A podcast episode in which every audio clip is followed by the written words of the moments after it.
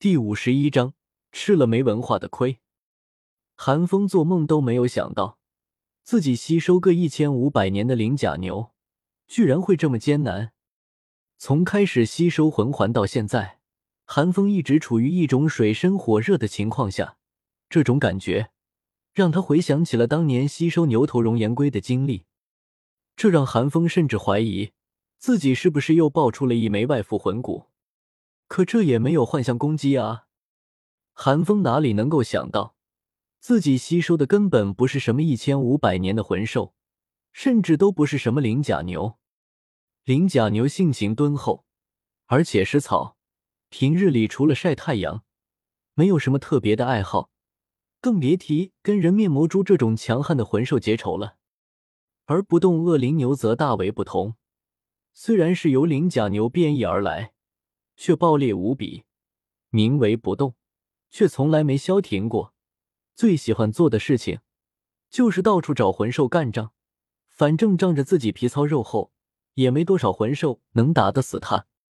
最重要的是，不动恶灵牛与灵甲牛之间的差距，丝毫不亚于寻常白虎与邪眸白虎的差距。简而言之，就算寒风并没有超越年限吸收魂环。想要吸收一直不动恶灵牛的魂环，也不会像他想的一样举重若轻。这也就是寒风不知道。若是寒风知道了这件事，一定会仰天大呼：“吃了没文化的亏啊！”但寒风能怎么办？谁又能想到，堂堂一尊魂圣赵无极，居然连一只魂兽的修为能够看走眼？不过好在，如唐三所想的一样。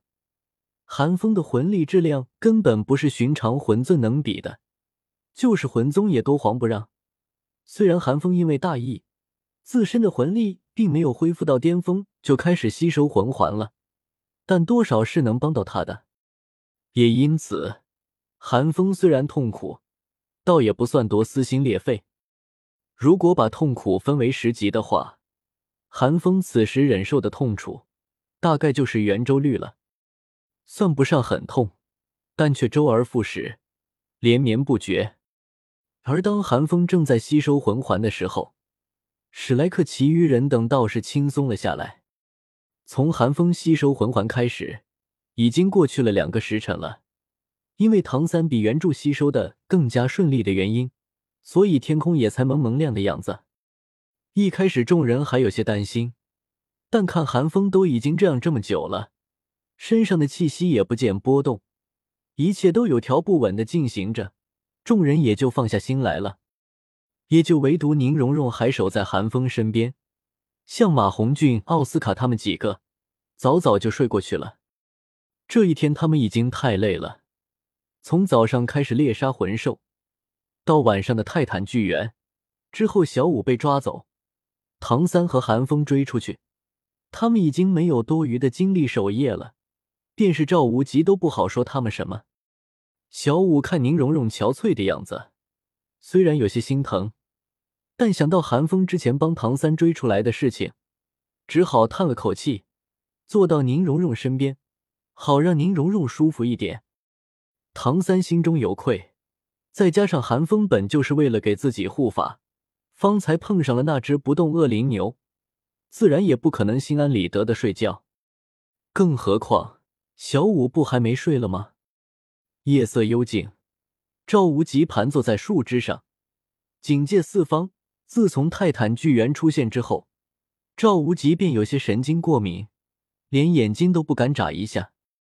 小五和宁荣荣待在一起，唐三当然也不好靠近，只好躲到一边去。两个少女凑到一起，当然少不了闲聊。荣荣，你说你到底喜欢他哪一点？性格这么差，也不温柔，也不体贴，更不会像三哥那样惦念我一样惦念你。你说你长这么好看，凭什么倒贴他啊？小五还是不忿，气呼呼的看着韩风。宁荣荣俏脸一红，下意识的就想否定，但注意到四周除了自己和小五之外，别无他人，脸上的羞涩淡去，取而代之的是淡淡的微笑。我也不清楚，其实真的说起来，韩风对我一点都不好，老是骂我、凶我。我从小到大全部加起来，也没有在韩风面前受的委屈多。宁荣荣看了看紧闭眉头的韩风，撅起了嘴。而且他也不是我见过长得最好看的，也不是最聪明的。那为什么？小五闻言更加不屑了。我也不知道啊。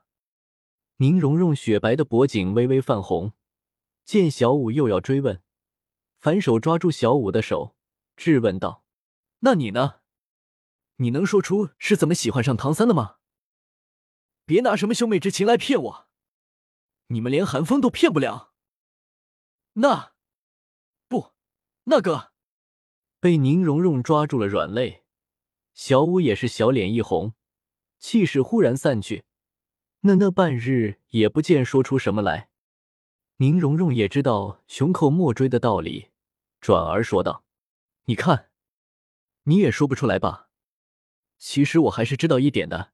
一开始我对韩风真的没什么，只是单纯的好奇和不服而已。我在家里可是小公主，偏偏韩风却对我不假辞色的。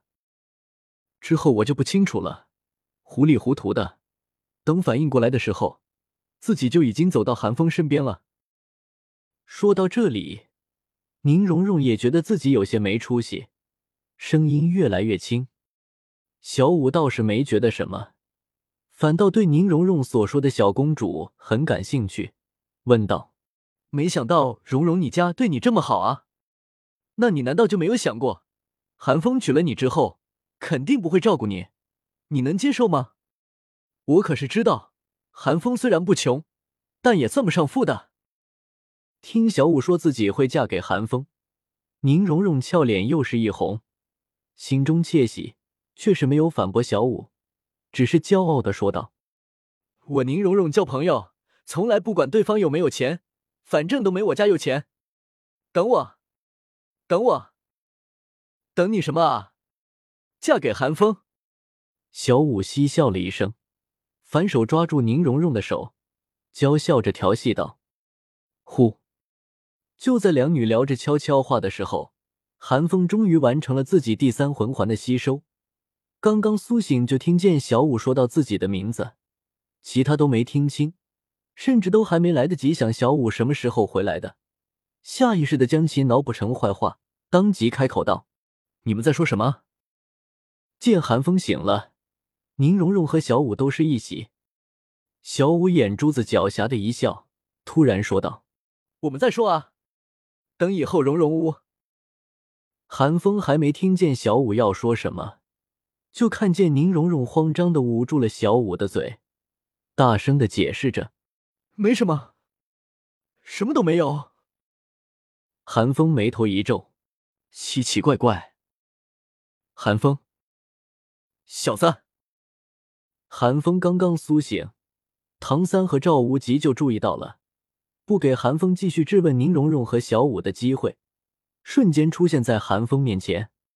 唐三还算淡定，毕竟他早就猜到寒风能够成功。